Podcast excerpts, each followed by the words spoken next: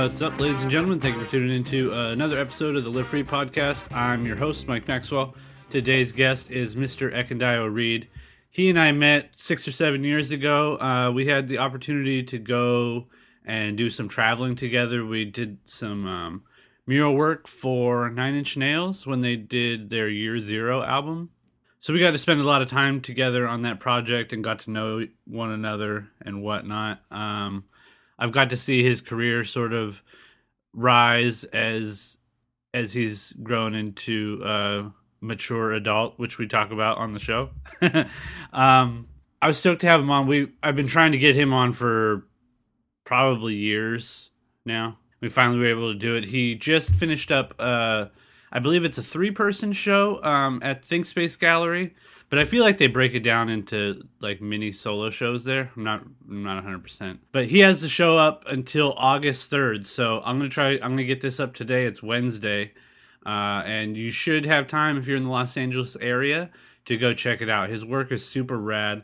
The way the guy when we got to work on the murals in London, I really learned a lot about painting from him in terms of like stylistic movement, uh, his use of color is really interesting. It's something that I was always uh, pretty fascinated by. He he works in like quick brush strokes. He, it almost looks like he's breakdancing when he paints big murals. It's pretty interesting, um, and I assume for big paintings too. So he joined me via Skype from his studio in Hawaii. We talked birth names, reconnecting, jujitsu, being on the run, street smarts, drawing cars, chaos and structure black books being taken by the FBI. Crazy story, which I actually kind of left open ended. There was extra questions that I wanted to ask that I that I didn't. I wasn't sure how much to delve into the to the story, but um, very interesting story that he tells about about the FBI. Uh, island life, getting disrespected, personal awareness, going postal, which that hasn't happened in a long time, right? Remember back in like the 80s and 90s, like everyone was afraid of uh, postal workers flipping their shit and shooting up the place. Now it's strange little fucking weird teen white kids.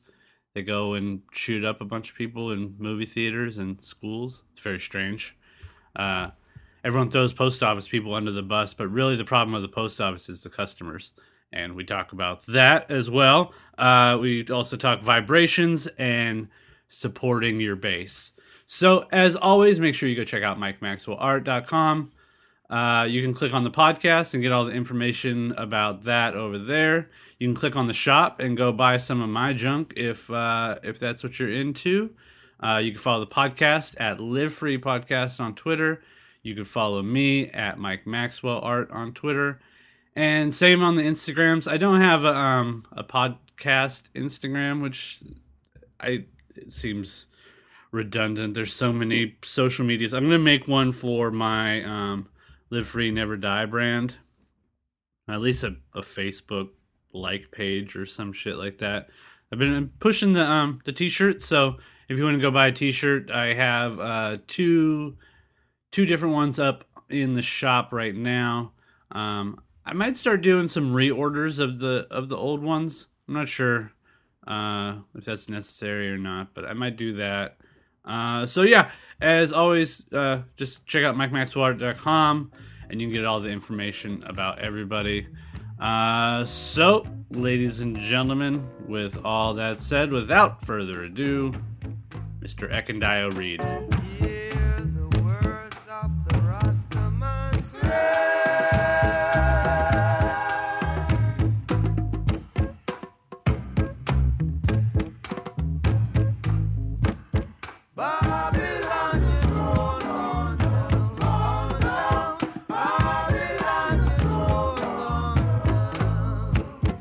Let's give Dio a call.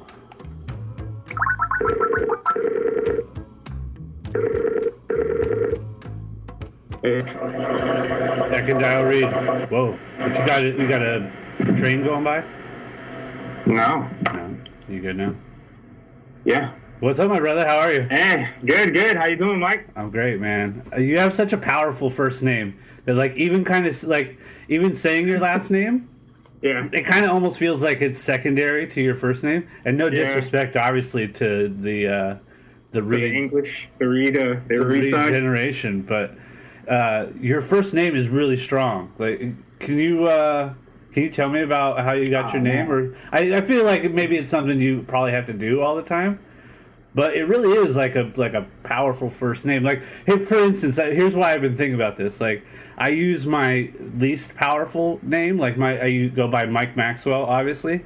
But if I went by Yeah. my full name, which is Michael James Maxwell, it sounds hmm. way more powerful. Kind of, uh, Yeah. maybe a little bit too like royal sounding, but it sounds like it has strength. But your name, your first name by itself has like a a strength to it. No, do you agree or disagree?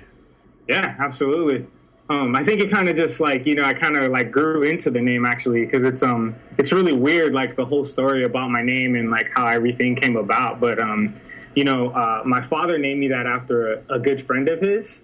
Oh, really? And um, yeah, yeah, he named me that, and it, it's kind of weird because um, you know, people always ask me, you know, it's a Nigerian name, so people always ask me like, you know, if I'm Nigerian and, and this Oh, and that, yeah. you know, um, you know, I'm not, but uh, but my my pops just, um, you know, he really liked the name, and, and they were really good friends, you know, and so, um, you know, when I was born, uh, my mother really wanted to name me Devin, so uh, my whole name is Devin Ekundayo Duve Reed. And um, you know, it was crazy because um, you know when I when I was moving around a lot with my pops, you know, um, you know he he uh, he would just kind of be like, um, you know, um, you know, he told me a little bit about the name, but he didn't really know the full definition of it. yeah. So it was kind of weird. It was like after he passed away, it's like I grew into the name when I started like finding more out about it. And um, after my pops passed away, I actually met his friend because he knew my sister.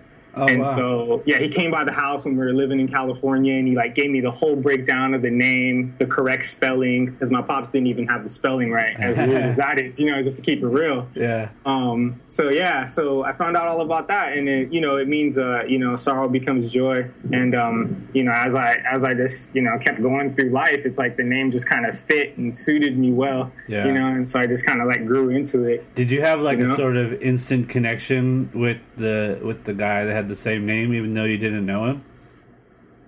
Yeah, I was really young. I was really young when we met, you know, so it was Yeah. kind of weird. Like it, it was always weird meeting um meeting people who knew my father, you know, before because for a long, long time it was just like he and I. Um, you know, me and him were just you know pretty much on a solo mission together. a lot of the times when, when I was younger, like from probably about five to to, to eleven. Yeah. And so, um, so yeah, it was really, it was really cool to, to meet him and, and talk to him. I, I'd like to talk to him again now that I'm a bit older and we could kind of relate more. You know, like I was probably like, like maybe 12 when we met. You know, yeah.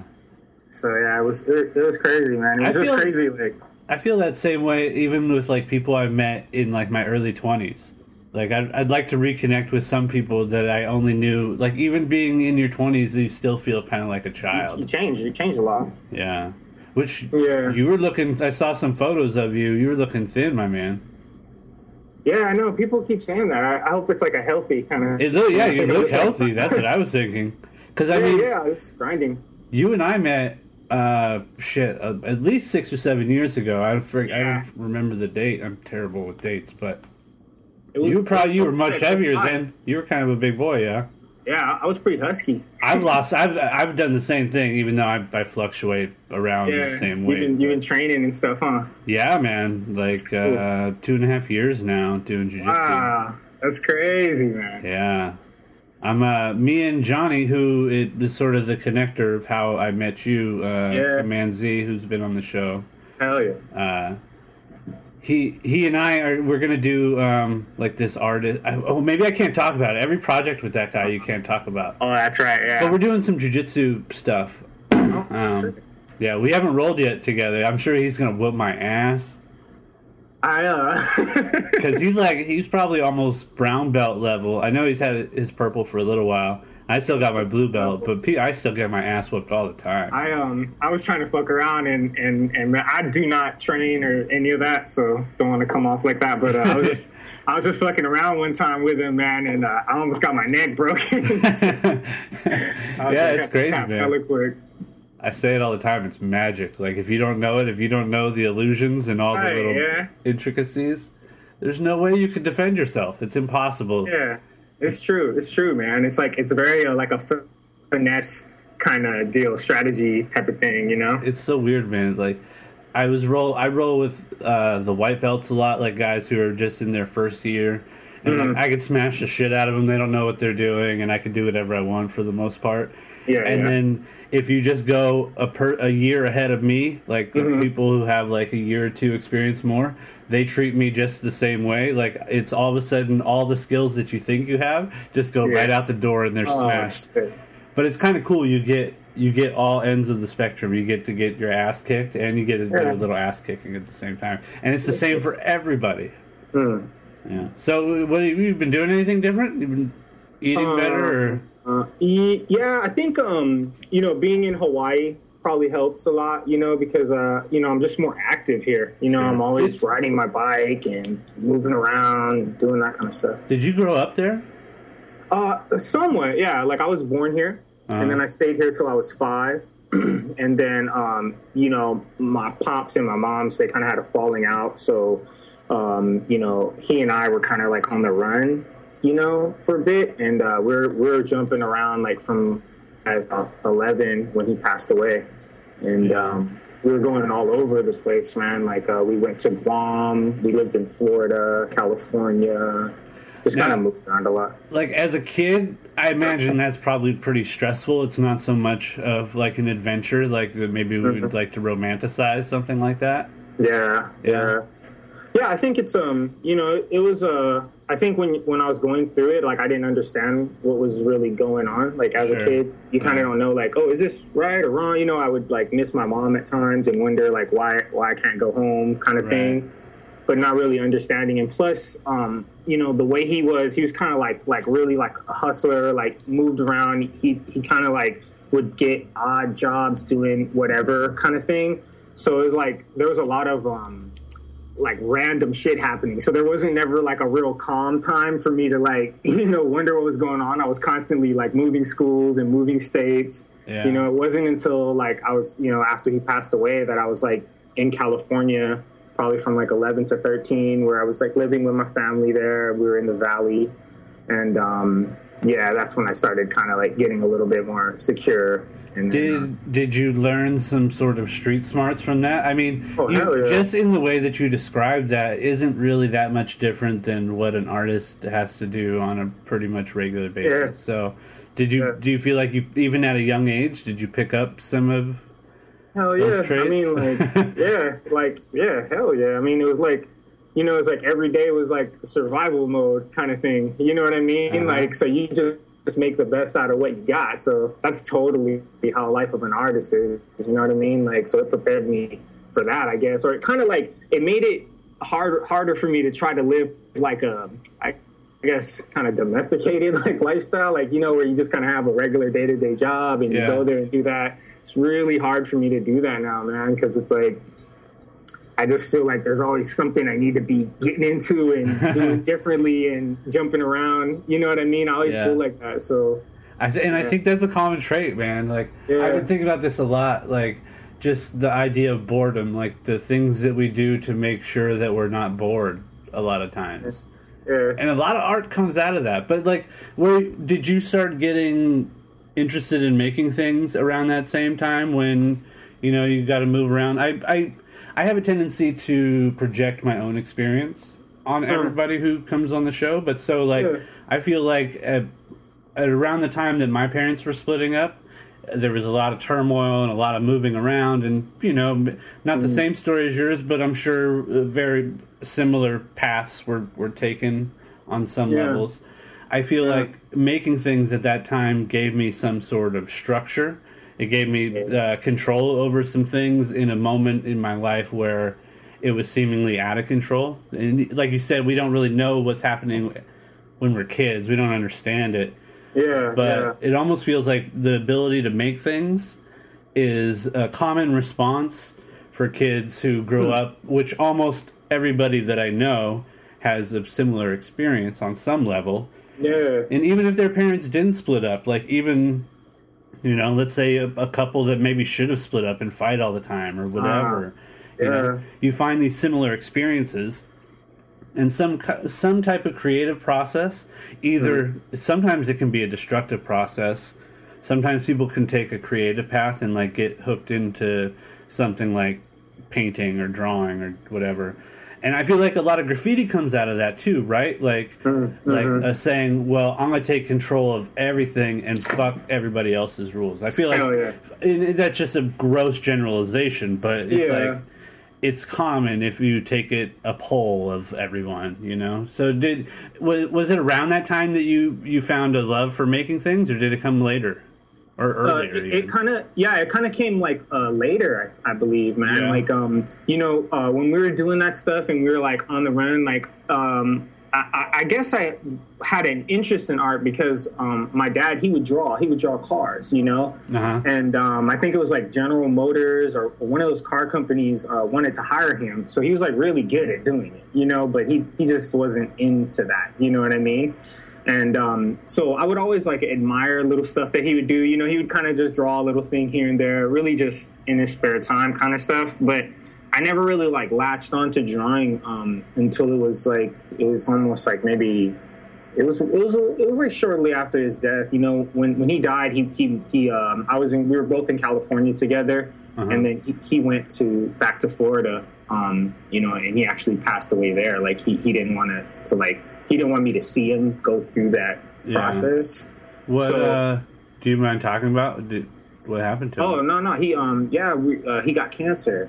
Yeah, you know, and it, it was a uh, cancer of the lungs, and it might have had some. It could have been like any number of things, just because Sure. he was so involved in everything. But I think it was like uh, some asbestos poisoning, you know, Oh, that really? ended up getting him. Yeah, from Yeah. from different types of construction that he would do back in the day. But um, yeah, man, like uh, the, the art thing never really hit me too much. Um, uh, what happened after he died is like I kind of like raged out, like I, I didn't know what to do because there's like all this chaos going on, you know, when when he and I were we were on the run, you know, because like my mom's she was looking for us, you know what I mean? Like the police and the FBI were were looking for me. So it's like we're living that kind of a lifestyle, you know what I mean? Like nothing's on paper and like you know it's just crazy shit like that, you know. So it was like a lot of chaos going on, you know. Sure. And so um, after he passed away, um, I was living with my sister Leilani, and um, she, uh, you know, she had it. She had it set up. You know, like it was like a uh, like a home, like a real home life. You know, and and I was living there um, in uh, in um, Pacoima with like um, her two daughters and then her husband's two daughters. and that's in then- Hawaii. Uh, no, no, that's in um, that's in uh, right there, Pacoima and Arleta, like right in the valley, like kind of off the five freeway. Okay, yeah, Yeah, that was like back in like the like early '90s, you know, like '95, something like that. Which that was a pretty pivotal time in Los Angeles, Yeah. right? It was a crazy. That was a crazy neighborhood too. Like Yeah, right bet. on the right on the border of Pacoima and Arleta. So it was just like mad gang violence, tag bangers, and just crazy shit. You know. So like we were right there, and then after he uh, passed away, or he left, and then um, you know I found out that he passed away maybe a couple of months after he left, and then um, you know I, I just kind of just like. Um, uh, lashed out, I guess you would say. Like, you know, Sure. kind of started getting into, you know, just whatever, like, you know, kind of um, destructive behavior. You know what I mean? Uh huh. And then um, I got suspended uh, from the school that I was going to because of all that stuff that I was getting into. And then um, my sister's husband, he also had a son, and um, and his son was was like also getting into crazy stuff and and he was a writer he used to work he used to write for a graph crew in la called chb he used to write uh, lover and um, he uh, left one of his black books in the attic one time when he was like locked up for something and uh, I was suspended and I was staying like in the little attic area and I saw I saw his black book and I was just like, oh shit, you know, that's what like really kind of sparked it off for me. I thought like drawing was cool and everything, and I would like always admire people who did it. But Yeah. um, but it wasn't until I saw that that I was like, oh, this shit is fucking crazy. You know, like he would have like like these weird dreadlock characters with triangle Uh-huh. heads and like guns and just like all this next level shit that I've never seen like I've never seen anything like that in any kind of comic book or any kind of like any kind of any kind of art. Yeah. So um so since I was suspended, it was great because I just had nothing but like that week of time, you know. Yeah. So I was just like, I took his book and I just started copying, like tracing every character that he did, and I just super got into it, you know. Yeah. And um and that's kind of like what what like kept me on the on the straight path, I guess, because um you know I I um I just I just was really into that. I, I I copied all these pages, and then um and then I was just all about that. You know, I just carried my little book around, and that went on for like about you know, three months or so, you know, and I kind of stopped getting into so much trouble. You know, I, things started calming down for me, and then that's when um, uh, the the FBI uh, finally found out where I was. It was probably about maybe like a year or so after my pops uh, passed away, and um, I was uh, I was actually at school. I was doing really good, and um, Dare had asked me to do um, a speech for the school. You know, they kind of Dare back then would ask you to write something and Sure, pick yeah. uh, whatever, you know. So, anyways, I was up there on stage and, and they kind of got me and they were like, "Yo, you actually gotta gotta come with us right now." And I'm like, "What? What, What? the hell you mean?" Like, yeah, I was like, "Holy shit, for real? Like, what are you talking about?" You know, I was just playing real dumb because I was like, I, I was living a whole nother life at that point. You know, like Yeah. I was with my sister and, and this and, and my family. Like we were we were locked down there, you know, and and then everything just kind of flipped. And it wasn't like okay, you can go home and get your stuff, or okay, you can talk to somebody. It was just like nope, we ID'd you. You're the kid.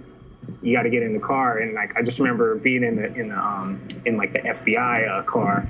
You know what I mean? Yeah, yeah. It was some crazy shit, man. And so you're like 12, uh, e- uh, 11? Yeah, I was like 12. Yeah, I was, I was about, no, no, I, I just turned 13. I just turned 13 because I remember when I came to Hawaii, I just turned 13 like a month or two ago. So, what did you feel like you had done something wrong? Like you were getting in trouble for something that you had done? Uh, no, it was kind of something that like, um, when I was on the run, it was kind of something that was like, my father would always tell me like, oh, you know, like, you know, like he would just kind of go into like, you know, like if this happens or that happens, this is what you should say. And Right. it was like, I was, t- I was kind of like really kind of brainwashed in a way, you know, cause, um, you know, for whatever reason, you know, that's what he decided to do, you know, and so like when they came, I was just kind of like, I don't know who you guys are, and I don't know what you're talking about. Like, I'm just, you know, I'm over here. This is my house. This my able to- family. Like, you guys got the wrong guy, basically. You know what I mean? So you were Like, able to get like, right into was- character then, sort of. Yeah, yeah, pretty much. Yeah, they were like showing me pictures. I was just like, I don't know what you're talking about. You know, like nope, nope, nope. And then just like, and then um, it was crazy too because uh, my my my sister's husband, which is like my brother-in-law, but he really became like a father to me. You know, Uh-huh. because after my pops passed away, they kind of like had an agreement where it was like, you know, you know, he wasn't going to treat me like a father, but more like a friend. And so, Yeah. Yeah, he was just he was he was tripping when he heard the news, and he was just like, "I'm coming right now!" Like, you know, I didn't know that at the time, but yeah, he was like racing down to the like the FBI headquarters, trying to like get me, and it was like all too late. I was like already on a plane. You know what I mean? Wow. Yeah, it's crazy, crazy shit. So, did you feel like some sort of. Uh, obviously, that's got to be super stressful. Like, did, Yeah, was there yeah. ramifications of that? Like, you know, like like a post traumatic Yeah. stress.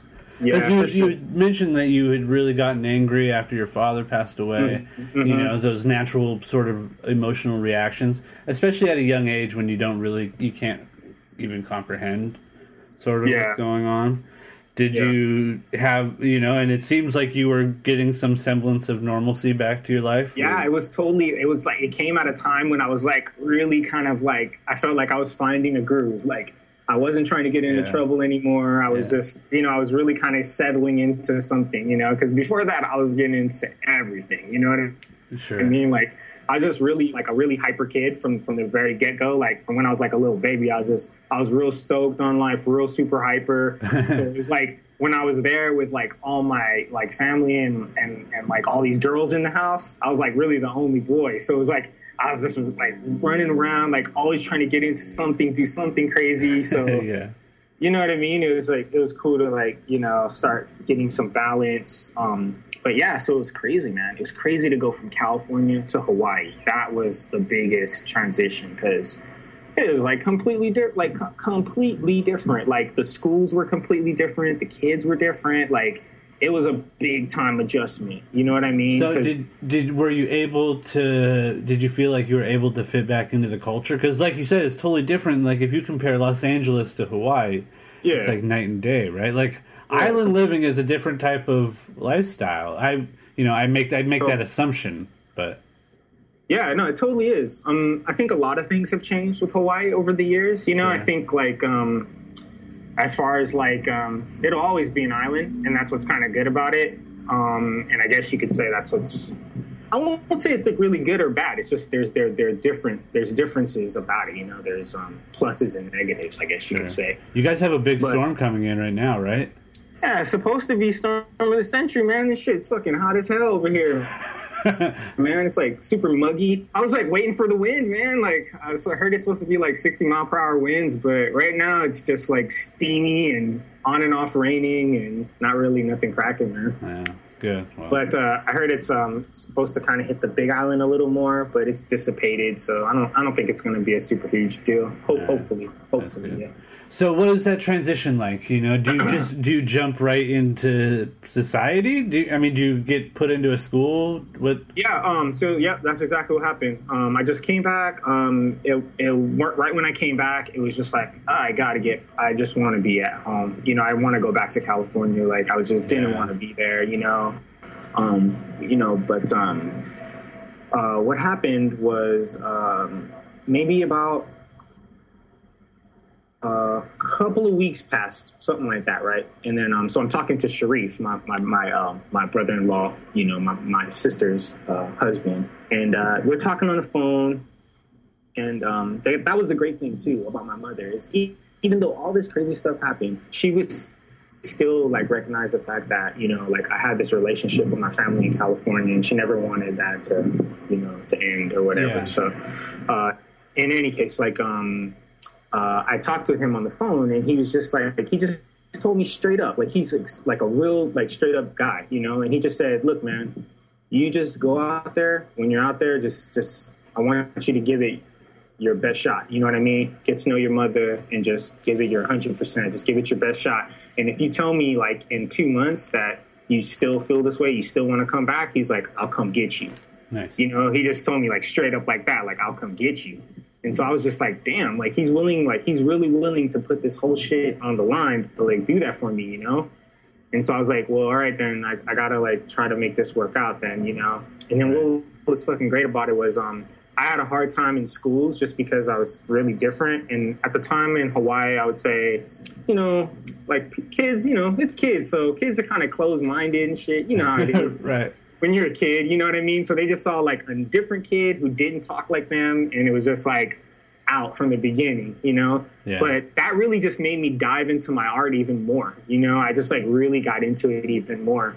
And then what happened was um, I would go back to California like every every summer and I would spend the summer with my family in California and I'd go back and forth and back and forth. So it was a, it kind of helped the transition a lot because I, I got like the best of both worlds. And then I really got to know my mother and like what a like beautiful, amazing person she is. And like the way that everything worked out that way, I wouldn't uh, like ask for any different. You know what Yeah. I mean? Cause Yeah. um, not, not getting to know her would have really been like, it would have really been bad, you know, that, you know, wouldn't have been, um, my whole life would have been different if I if I didn't if I hadn't gotten that relationship with my mother when I did. You Yeah, know? sure. It's interesting, right? Like it, Yeah. the sort of ups and downs of life that Yeah. have their pivotal roles for some reason. Like I, I was just um it's funny, I just put out a podcast uh talking about how like one should react to different sort of um external environment. So like if somebody reacts a certain Uh-huh. way, like you always have a choice of how you could react to them. And Yeah.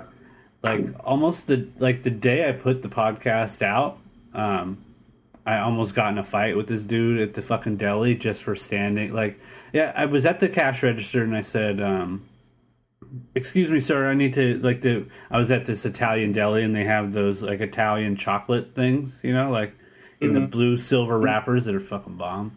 And he was standing in front of them, and so I go, "Excuse me, sir, uh, can I get by you real quick to get the thing?" And he goes, "You can go around." I was like, "What?" like got kind of pissed. It was this fucking tall Mexican Yeah. dude, like in like a nice suit or whatever, and Mhm. I was like, "What the fuck?" And by the time I was like, "Well, I just like I was at the register, so I went around and got the fucking thing and came back." And by the time I had like sort of calculated it all, I was like, "Fuck this guy," and just started talking shit, you know.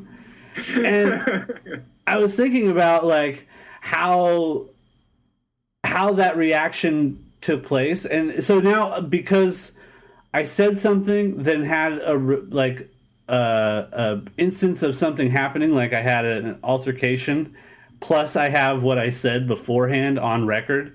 I sort of was able to learn from those fucking things, you know. Like so now, like it's funny. The last like few days, I've gone to places like restaurants or you know if I'm at Starbucks or something, and uh, places where I typically get annoyed with people and like want to grab them by their faces. yeah, yeah. I go there saying, okay, just laugh. If somebody annoys you, just laugh at it. Like it's not it's not as big a deal as as sometimes I make things out to be. Mm-hmm. And that's really from learning from that making like a dumbass choice. Not that that's the same way you're learning, but you know, just Yeah. in like a low point where I was just having a shitty day and I caught a dude on a on who was probably also having a shitty day. He ended up being like in the walkway. Like I let it go for a second, but I was still like mad dogging him the whole time I mm. was waiting for my sandwich. Like I wanted to fight, you know. It's so stupid mm-hmm. over just somebody saying like go around, like somebody being a mm. dick. Like if somebody mm-hmm. disrespects me in a certain way, it's like okay, we have to fight now. I mm. don't know what it is about us men that has that have that to that particular response. Our egos, you know, something. Like, yeah, That's it. Yeah, because it's kind of like a like it's a real primal thing too. At the same time, when it comes to something like that, because you feel disrespected, and then you feel like, okay, this I'm getting. You want to react to that, you know. But Yeah. it has nothing to do with that. And we always have the Think about it, choice. you know? That's what's so fucking funny. Yeah, yeah. So I'm trying to learn from those ups and That's downs. crazy, man. I was I was just at the post office today. It's funny you talk about that, man, because I was at the post office um, just earlier this morning, you know, mailing out some stuff, and and um, I was just tripping at how like people don't have any kind of like sense sometimes of what's going on around them. Like Yes. everything could be so much easier if you would just kind of take a second to realize it's Monday. All right, we're at the post office. You know what I mean? Yeah. Like these these guys, they do this shit every day. You know what I mean? And it's Yeah. just the things that people say, like, and they don't come prepared, right? Like they don't they don't have their boxes ready for the things that they need. Like it's fragile. The lady's tripping on the guy because he's only putting one fragile stamp, and it's like you knew it was fragile before you left the house. You you know what I'm saying? Like it's just really weird, man. I know it so weird. well. People, a lot of times, people they expect they like they expect other people to to fix their shit or it's it's on someone else. You know, it's been like a real like man. I've I've really kind of like I don't know over the I would say probably over the past year it's been like some real big learning experiences for me, man. Like you know, just as far as like you know like where I want to be in life and what what I what it how I want to put myself out there and Yeah. and I want to treat people. You know, kind of just I don't know. Maybe it's you know like a little bit of maturity, get a little older or something. I don't know, but it's just like I just realized I can kind of see more clearly now how how life can be a lot easier if you just kind of realize what's going on. It's true, man. That's the biggest problem. One of the biggest problems in our society, right, is the fact that people aren't aware of what's happening around them. And I feel like that's another one of those artist traits. And even even more specifically, that's like a graffiti artist trait. Uh, in terms of like or even somebody who like reacts to their environment in a different way. You see the world in a different way, and then you see humans in a different way. So you're always constantly kind of watching what everybody's doing. I feel like that's a very like creative person sort of way Yeah. about going things. And the the post office is a perfect example of that. Like everybody mm-hmm. throws the the the workers at the post office under the bus, but the true problem is the customers. There there's oh, Hell yeah.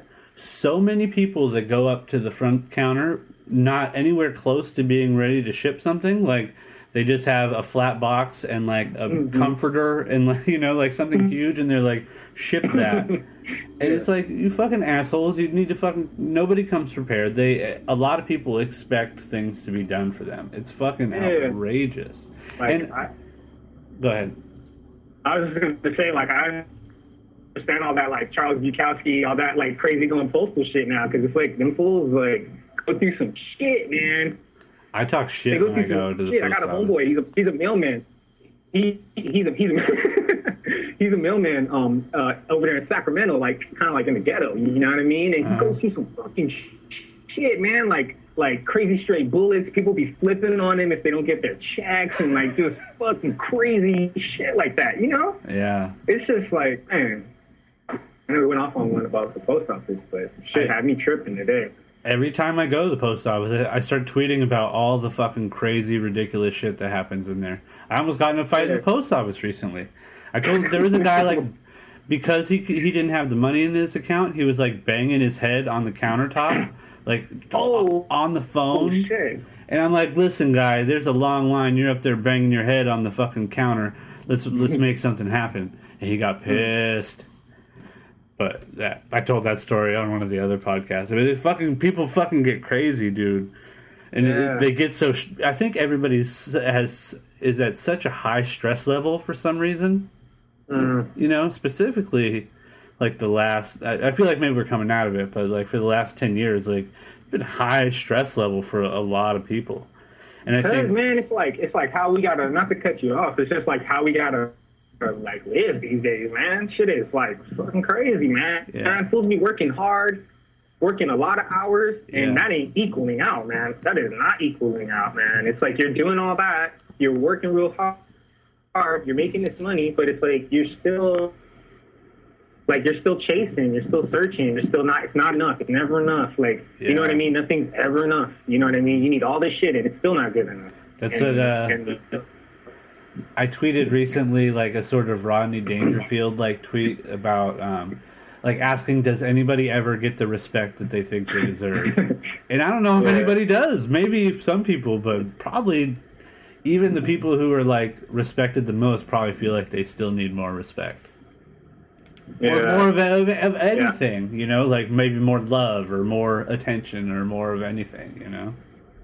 yeah, yeah, man. We're don't also fucking needy. man. Yeah, Well, I, we haven't really even talked. I guess we talked about art a little bit, but we haven't that much. Yeah. I guess when I met you, you were still at Art Center, which is another What? reoccurring theme here on the show. Oh, I bet. a lot yeah. of Art Center Everybody students. goes there, man. Yeah, uh, and it was funny. Like I use the you as an example when I talk. I don't use you specifically. Like I don't say your name, Oh. but like I, I always use you in an example when I'm talking about art school and with Mm-hmm. artists who are already artists. You know, who are Mhm. already working but are Yeah. still in art school at a certain period of time. Yeah. And I I remember, you know, we had some t- we were talking about something, and I was like, and I remember telling you like you're already an art, like what I just said. You know, you're already an artist. What exactly are you still going to school for? And I think I, I'm Mm-hmm. I think I saying- remember that. It might have been an In-N-Out or something. Yeah, yeah, yeah. I, maybe, yeah, right. Yeah, yeah. maybe. It- but either way, uh, I guess not that, that I don't know how much of an impact that actually had or not. But you, you didn't really you didn't go there much. You didn't go there much longer after that. You really got into making things full time, right? Yeah.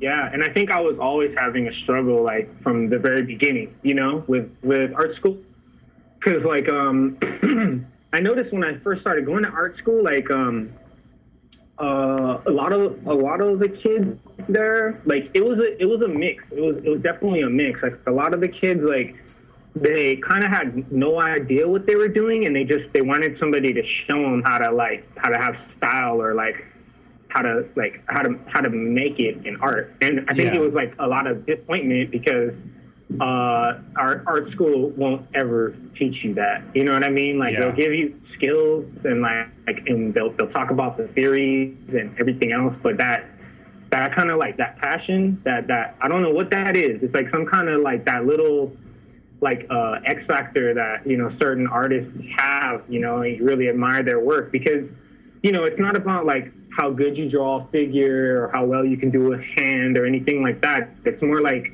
kind of like uh, the feeling that you get that you put off in your work. You know what I mean? That that pe- that kind of resonates with people. That like unspoken type of deal. You know? What is And that thing? What is it? Tell me. I don't know, man. It's weird, I right? I don't know. Yeah, I don't know what that is, man. I guess it's like that that kind of like that thing we are just talking, like how you know artists will be kind of like observers. You know, like like I feel like you know there's a difference between like a technician and an artist. Like Yeah. you know what I mean? Yeah.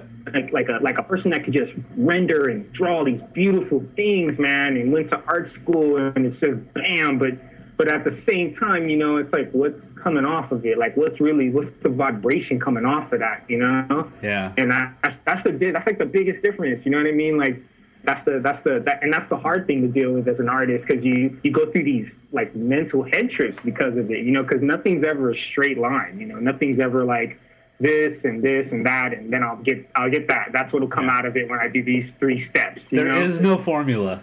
Yeah, it really isn't, man. And and I've been learning that more than ever, man. Like, you know, just kind of going through the ups and downs of, of life and like learning about things and, and creating, you know, like, cause I, I've been showing for a little bit now. And then, um, you know, it's been, I feel like my work has kind of gone through a transitional phase and like, I can feel the difference now. Like, I can feel like the work that I'm starting to create now is, is like, I'm, I'm really kind of like, starting to understand myself better and what it is that I'm doing. You know what I mean? yeah. So, So so let's it talk takes about us what a you long do. Process, lifelong. Sure, like Yeah. it's you- you know you just you just had a show at Thinkspace. Um, Yeah. What do you what do you see? You know, obviously, probably you know, aging has a probably a big plays a big role in that, right? Like just just getting older, but like. Yeah. What do you feel like at a younger age you're just making things in a more arbitrary way, like sort of, you know, just trying to make things that look cool and Yeah.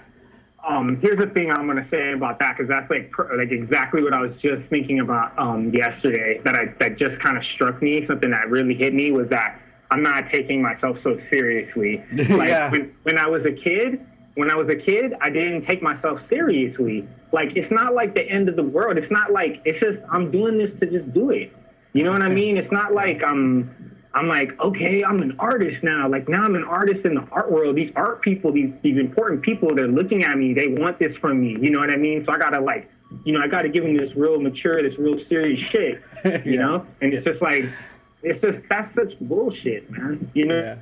Know what I mean? Like I, I started getting upset with myself because like I really started thinking like uh, down that path for for a while, and I was getting really confused by it. You know, like I guess after I had my first uh, solo show, um, you know, after that, I, like you know, people start liking your work, and then and then people are like, oh, I like what you do, this and that, like, you know what I mean? And they start kind of like exceeding things from you, and then you start putting these boundaries on yourself for no no good reason at Uh-huh. all. You know what I mean? Just because you, you know, you, when the money gets involved, I guess that's what can kind of like, you know, kind of throw you off a little, Yeah. a bit. Do you feel know what like- I mean? And you start putting on that.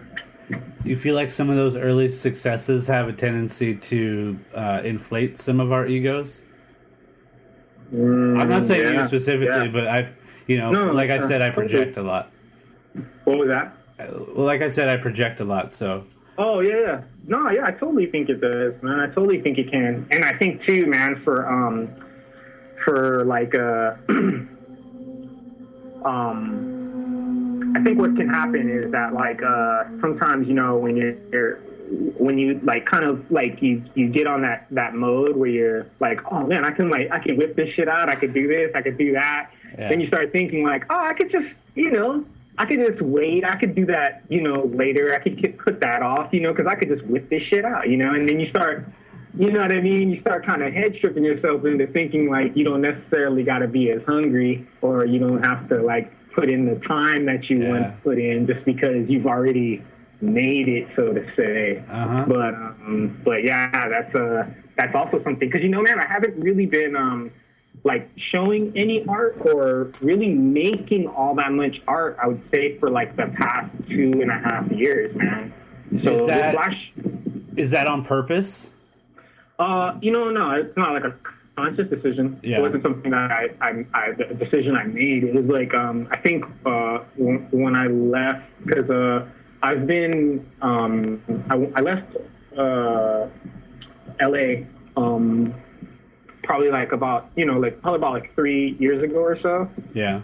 um now and then um when I left there I was just like I don't know, man. I just needed a break. I, I needed to kind of like get away from. I was I was like right in LA, right in Koreatown, like right in the middle of everything, you know. Yeah. And, it, and it's like great, and and I love like the the the combination of all these like cultures and all this creative energy like crashing together, you know. Yeah. Um, and that's what like fueled a lot of my creativity. But then it started to kind of like become a pressure, like a like a weight on me, you know. And that, that's just not LA. It's just myself personally, like what I was going through, you know. Yeah, sure. And so so um so yeah um And I think Yeah. some of that stuff shows through in the work too, right? Like yeah yeah you for can sure. you can make some of those metaphors with some of the imagery that that shows up. I think like a lot of uh, I, feel like in a lot of your work you have a mix of like uh, an attachment to home, but it's Mm-hmm. it's funny just at us having this conversation like it makes even a little bit more sense. Like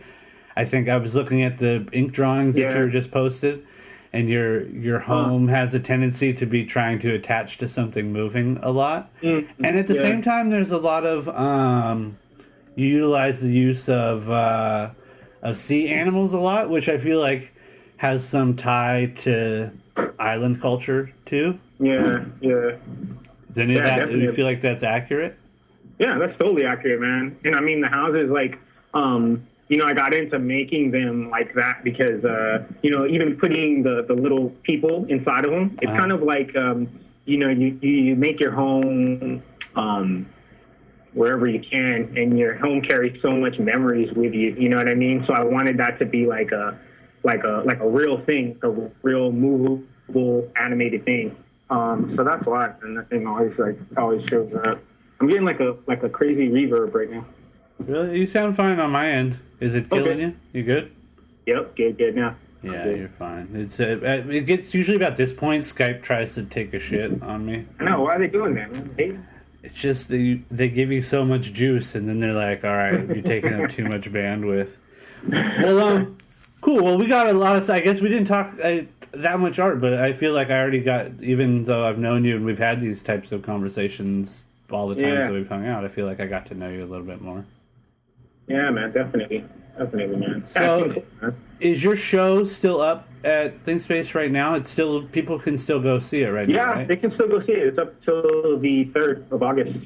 And um, yeah, I was gonna say about that. Um, one thing was like, uh, you know, like um, not making art for such a long time. Uh, it Oh, wasn't yeah. something that I did on purpose. You know, it's just that um, you know, I got um, offered like a job opportunity where I was like, you know, where was like a, a regular, like straight up, you know, job. Still Uh-huh. creative, but just a little bit different, you know.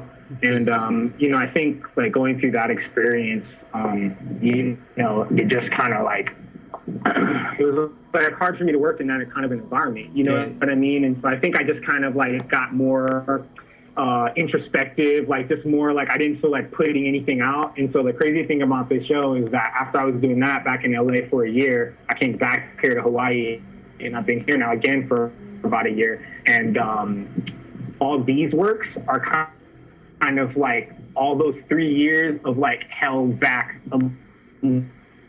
emotion and it's just like like purging of all that stuff and just like laying it all out. And now that it's finally like gotten that out i feel like now i'm like ready to just continue on. Like i feel like a lot more at ease and a lot more at peace like with Uh-huh. what i'm doing. You know what i mean? So it's like i felt like the pieces that i made like it was like a real almost like a real fight like a real battle. You know what i mean? To like push this stuff out. Uh, and like that's it. now That- i feel like I like that idea. Like, you know, that like if you're living a life of tension and sort of struggle and, you know, like being on the run or like you you're you're chasing the next available paycheck to be able to make ends meet, you're trying to sell the next painting. When you're in that struggle, like creativity comes out of that. But it's interesting that, you know, if you find yourself in a place of uh, uh, stability, that you know maybe there isn't as much of a need for that uh, that Exactly. that outlet. But it's it's funny that you but even in saying that you you mentioned that it builds up and that you have to eventually let it out. yeah So, for may have, I'm probably wrong, but it's interesting that uh, out of that stability because I, I and you know there's obviously like if you're working eight hours a day, it's hard to get in the studio and work too. Like you expend your energy. It takes energy to make art, even if you're just sitting there. Yeah, yeah, exactly. And you're kind of an expressive guy anyway. You're kind of moving around, making shit. You're pretty. You're Yeah. not. You're not stationary too often. I don't, I don't imagine. No, no, not at all. I've kept you sitting for 45 minutes though. Are you drawing right now? Hey, hey, man, this this went by. Yeah, this went by really quick, man. Like to be honest, I'm always like weird about interviews, man. So Yeah, this shit is different. It's a conversation. real chill, man. Yeah, yeah, yeah, yeah. This is way way better, man. Sometimes you get those interviews where people just ask you the same, like ass questions. Yeah, that's a. You know what I mean? So Yeah, I don't play It's that cool to actually like really talk. You know, I think it helps that you're, you know, we both do the same shit. You know what I mean? So it's Yeah. like, you know, to relate, you know, better and shit. And that's what, man. Like, I feel like a lot of artists got a lot of shit to say. They just don't really have the uh, forum, even beyond what the normal, you know, the the graphic forum of a gallery or you know just making shit. But I feel like a lot of artists got a lot of shit to say too. Like uh, most of them have Uh, gone through some shit in their life, and I feel like it helps other people who may be going through the same things. You know, Yeah, like it really is, man. now. That's the coolest thing about it, man. Like, um, you know, uh, I've been doing these drawings like every day. Like uh, when I get into the studio, I've been kind of making a habit of doing these little sumi brush and ink uh, um, pieces. You know, um, Yeah, those, and people can buy them, right?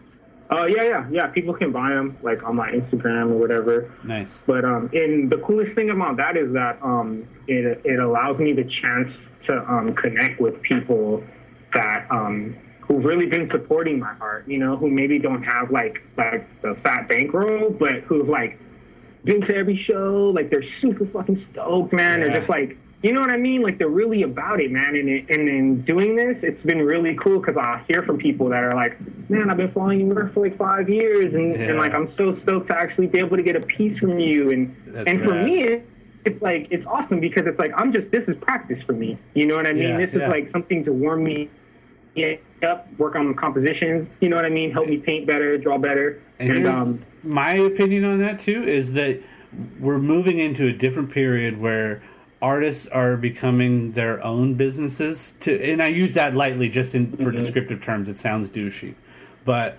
we are marketing and selling our works directly. You still there? Oh, shit! I lost him. Here we go. Yep. I think that was my end. hey man, You hear me okay? So Yeah, what I was saying yeah, was like yeah, we're getting to a point of a, like a do-it-yourself market again, sort of like what we saw in the Uh-huh. early '90s, mid '90s, and there's we're getting to a point where customer service is like an important issue for people with artists and collectors, which for people in the gallery structure. That's typically Mm-hmm. done between a middleman, and you never see that. And I, I feel like it's building better relationships between uh, collector bases and artists di- directly and Mm-hmm. it's creating new new avenues i think for artists to work and be able to make a living and still be able Mm-hmm. to sell those really nice paintings in the gallery Yeah, I feel like um, you know before like the you know that's always been the issue, especially like with galleries and artists. You know, they the galleries kind of you know they they, they want you to be more exclusive Yeah, and things like yeah. that. You know, um, and and I, the way I see that is like. Uh, um, yeah, you know, maybe somebody can buy like a paint, a little drawing that, that I've done, you know, for a hundred bucks. And when you look at it like that, it's like, oh man, that's, um, you know, that's not really a lot of money and it's also not very exclusive. But at the same time, it's like, that's only a drawing. Like that's the tip of the iceberg compared to like, like all the things that, you know what I mean, you can do. So I feel like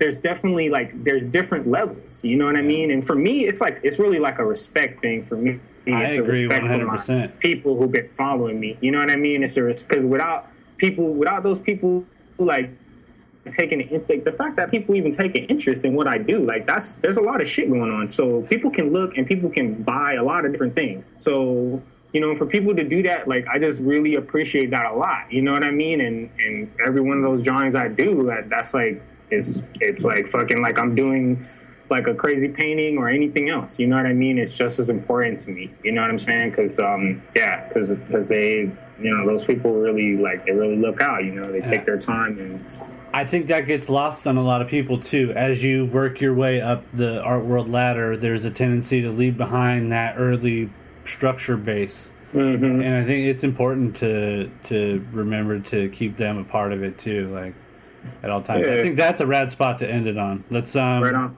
let's plug your website. Maybe people will find you on the Facebooks or the Twitters or the Instagrams. What Yeah, you- yeah. what- yeah, where can they find you? uh, ekundayo.com, E K U N D A Y O.com. And uh, uh, Instagram is, uh, you can follow me at uh, uh, ekundayo underscore paints. And then uh, Facebook, I'm not sure about the Facebook really. I, I that's fucked up, but um, I can't quite remember. I think it's just like, I think it's just you know, type my name in, put Facebook, and uh, it'll pop up there. Okay, cool. I forget what my Facebook tag is. Yeah, that's fine. People can go through your website or whatever. Yeah, yeah, yeah. The funny shit. All right, brother. I want to thank you again for taking the time to shoot the shit with me. I appreciate it. But um, Mike, man, it was great, man. I look forward to seeing you soon, future. yeah. Let's do internet dap. Turn your computer on for a second. We'll do fake internet dap. Oh, okay. Boom. Bam. Need some stream love, man. Yeah. It is, man. Hell yeah. All right, on, brother. man. I really appreciate it. I'll talk to you later. Peace, Mike. All right, late. Copping pains at night. The better off going bar hopping, waiting to fight right. Nobody wanna get tapped by the gauntlet. If you got it, flaunt it. They say rap is haunted by the living dead. Rip them to shreds, give them the bread while sipping the red bled. Chipping the head MCs is bought and sold. Their rhymes ain't worth the weight it cost to go hold. It's like a thin chain from here to Brisbane. Y'all should not print his name in vain. Rep the insane, gotta do it. Snottily putrid, true grit. To spew, spit like bodily fluid with mucus. Cruise is useless, act like you knew it. Either that or get cold smacked like glue it, chew it. Rules is rules, backed right into it. Ghouls is fools, that's too crack for school, prove it. All the way to UK to BK, hit the echo of the bang and the cockney rhyme and slang. Hurricane ripping through your terrain, hit the echo of the bang and the cockney rhyme and slang. No guts, no glory. What's your story? Born me poorly, saucy, oftenly enough for coffee. Rarely, scarcely, scary, glary stare. Let's be very clear. MCs is derriere, as well as aware. Warily, just don't be nearly near. You hear me? Yeah.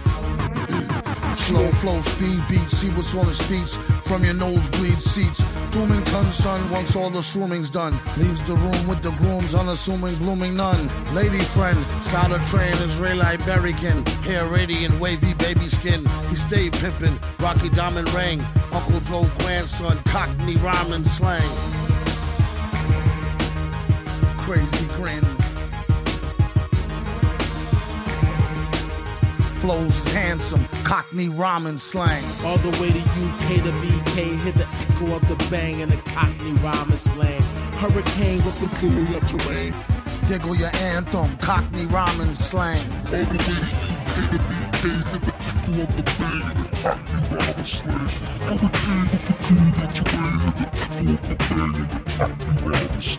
you.